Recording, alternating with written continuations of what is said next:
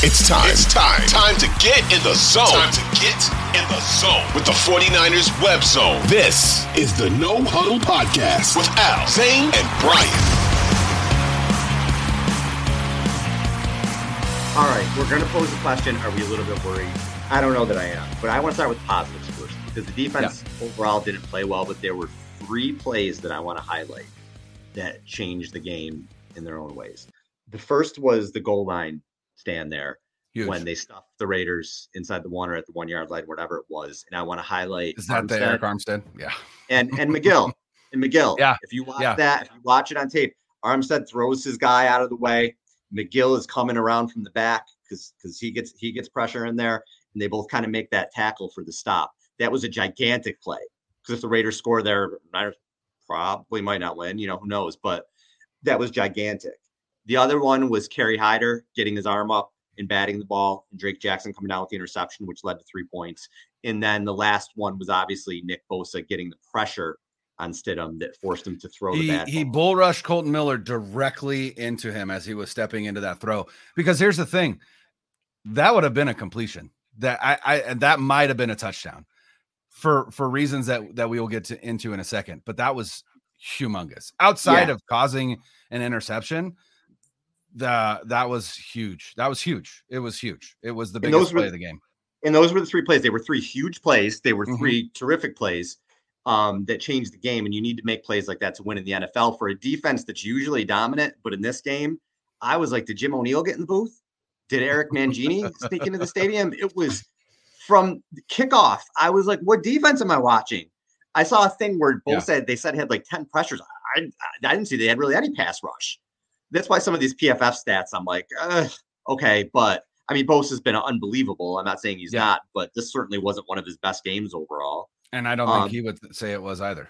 No, and he actually said, and good on him. He said after, you know, the NFL will um, humble you 100 percent of the time. 100 percent. Yeah, I'm looking at this as I hope that it's 100 percent of the time. Um, yeah.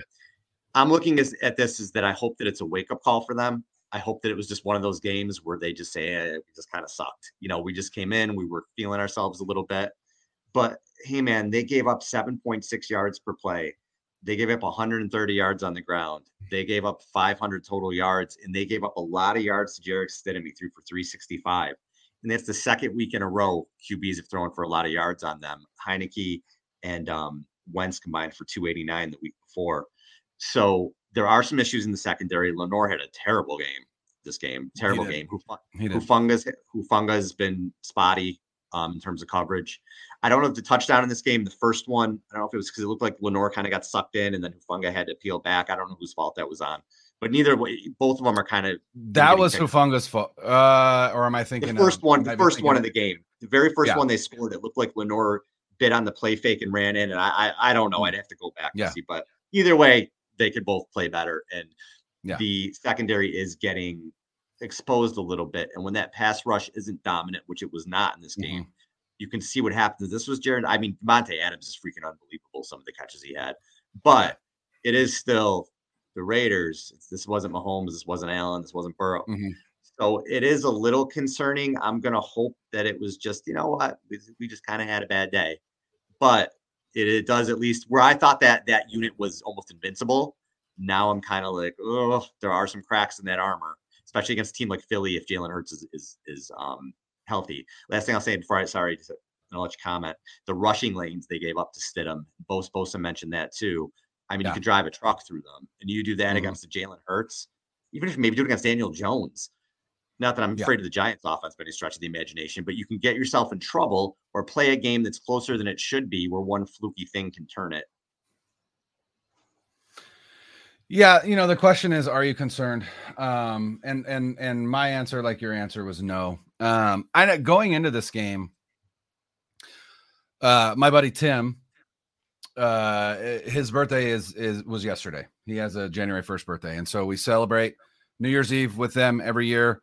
Uh, we go out and celebrate New Year's Eve and his birthday, and so this year uh, we uh, went out to a, a, late dinner, and then um, we did Top Golf, and we were at Top Golf, and he's like worried about this game tomorrow. And I was like, get out of here. Like I'm eh, I'm not worried in the slightest. Jarrett Stidham is is starting like whatever. and he and he said, um, "I'm getting real 2019 Falcons vibes from this game," and I was like, "Nah," and he was right. And and that whole game, I also realized, oh man, this is giving me 2019 uh, Falcons vibes. The the two main differences. The first one, you didn't have Matt Ryan and Julio Jones, but you did have Davante Adams, and I'll get there in a 2nd mm-hmm. The second, we actually had a quarterback who was up to it this time, and and that's why they pulled out the victory, in my opinion. Um, Jimmy Garoppolo, for for all the positives that he that he has, not not terribly clutch. He's had some clutch moments, but for the most part, like that entire game, as they're down, as they're down multiple scores, I tweeted out, I said, I am not, I have no worries right now. I have no worries right now that Brock Purdy can't lead this team to, to a victory today, even down at as many as 10 points. Here's the one thing that concerns me, right? And and I'm trying to look it up now. Um, I did not um, I'm trying to figure out where the the Raiders are uh, in terms of their um, pass blocking efficiency. I'm, I'm wondering if they're if if they're one of the better pass blocking lines. I haven't been able to find it. I don't know. Like you said, this defense is built and predicated upon the D line creating pressure in the face of the quarterback. Mm-hmm. This defense does not work if you are not getting pressure on the quarterback. Because when you play zone coverage the majority of the time, like they do, if you're not getting pressure on the quarterback, then there are soft spots in the zone that they can pick apart. And that's what Jarrett Stidham did. Here's my biggest concern they signed Charvarius Ward in the offseason. And and and I think why was they wanted somebody that when push came to shove and they faced a team with a number one wide receiver like Davante Adams, they could put Charvarius, Charvarius Ward on that number one receiver and feel way more comfortable than they have arguably since 2019 Richard Sherman. Although late hmm. season 2019 Richard Sherman not as good as early season 2019 Richard Sherman. Davante Adams won every matchup against Charvarius Ward. That's that and that's that's the concern that I have, right? is what happens if this team comes up against another squad with a, a, a clear cut number one wide receiver like Davante Adams.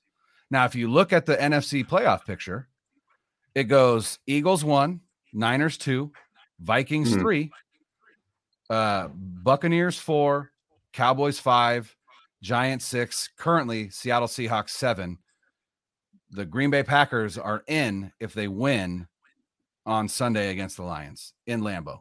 Lions mm-hmm. are not the same team away from from Ford Field that they are when they play at home. So I, I, I think that's the likeliest scenario.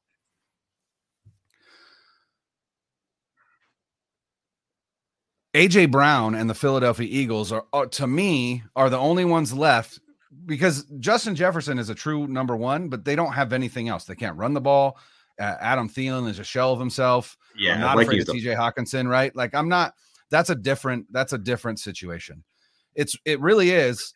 AJ Brown and the Eagles are really in the NFC the only team that really poses that stud one number one wide receiver where if if they can't figure out a way to stop him that might you know that might derail the defense mm-hmm. but again as long as that defensive line can get home, then it's not nearly the issue that it was yesterday.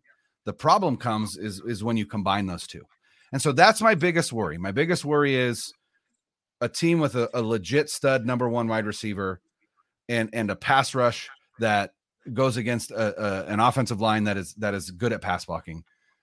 If they're not getting pressure, I, I think they can get picked apart. But but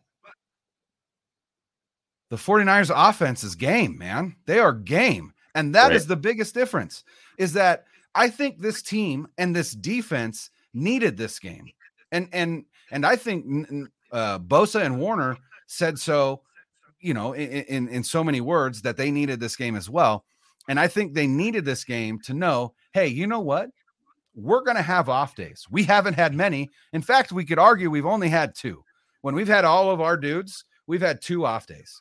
And and that Chiefs game, they didn't even have all their dudes. So I guess you could say for the first time with all their dudes on defense, they had their first off day. Gonna happen. Yeah. What and- what the the the question that got answered was if we have an off day, can we still win? And that answer was yes, because yes. the offense was up to it. And that's yeah. that's the biggest takeaway.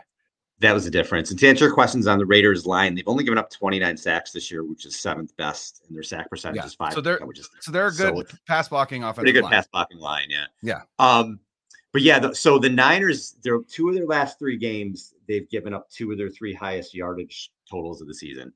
Mm-hmm. To they gave up 500 yards, which is second most. Um, Kansas City had over 500, and then 349 to the Commanders, which was the third most. So and 349 is not awful. That's the it is not no, but for them yeah. it was their, their, their yeah. highest. No, I mean you yeah. take that, but yeah. um, but like you said, the last three games or last two games where they've given up a lot of yards, they've scored. They've put up 74 points, 37 each. So as long as they keep doing that, they're going to be fine. And, and again, as much as there were some things in this that can make you say, like, ah, that was a little scary, I think the takeaway from it is, like you said, the offense can answer the bell, the quarterback can answer the bell. The defense, even when they're not playing well, can still make plays where they need to to turn a game around, and that's that's the sign of a good team.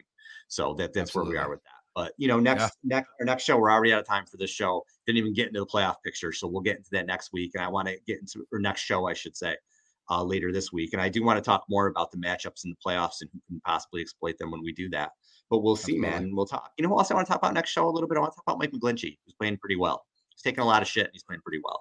Yeah. So I, I uh so so hopefully uh so uh uh programming note uh for those that do watch uh at least through the beginning of February. So through the 49ers Super Bowl run. uh, we will be having uh, Wednesday afternoon shows instead of Thursday afternoon. Uh, Al's got a Al's got a root on his his son uh, and uh, on on Thursdays. But uh, our hope for Wednesday is that we have Brad Graham Brad Graham of the SF Niners on. Uh, I've reached out to him. He's my O line guru. I learn most of what I know about O line play. I know from him, so I'll be a perfect question for him. Uh, real quick before we do uh, come out uh, or head out, uh, this question was asked a couple times by Justin. I wanted to get to it. How worried does the win streak make you all? Uh, I'm not worried at all. Um, I, I, I mean, I, is it difficult to to to win that many games in the NFL? 100, percent but they're not doing it in fluky ways. Like if if if they were, then I would be a little bit worried. Like, well, they've they've won 10 straight, but like, you know, like the Vikings, where it's you know, they have a negative point differential or whatever. They've mm-hmm. won, they've won nine straight in pretty convincing fashion. Um, outside of this Raiders game. So does it worry me? No, because once the playoffs start, that streak is, I mean, people probably aren't even going to talk about it because it's a new season, right? That the playoffs are are a new animal, a new season. I don't think the team thinks about it. I know that I'm not going to think about it, but I will say it does worry Zane. Zane has Zane has has been on record that it does worry him a little bit. So we'll allow Zane to worry about the win streak. Uh, I know that I'm not going to. Yeah, and they did get their kind of crappy game hopefully out of the way, at least on the defensive side of the ball. So hopefully it's out of their system. But we will see, and we'll be back. We'll talk to you guys later this week, hopefully with Brad. For Brian, I'm Al. Later.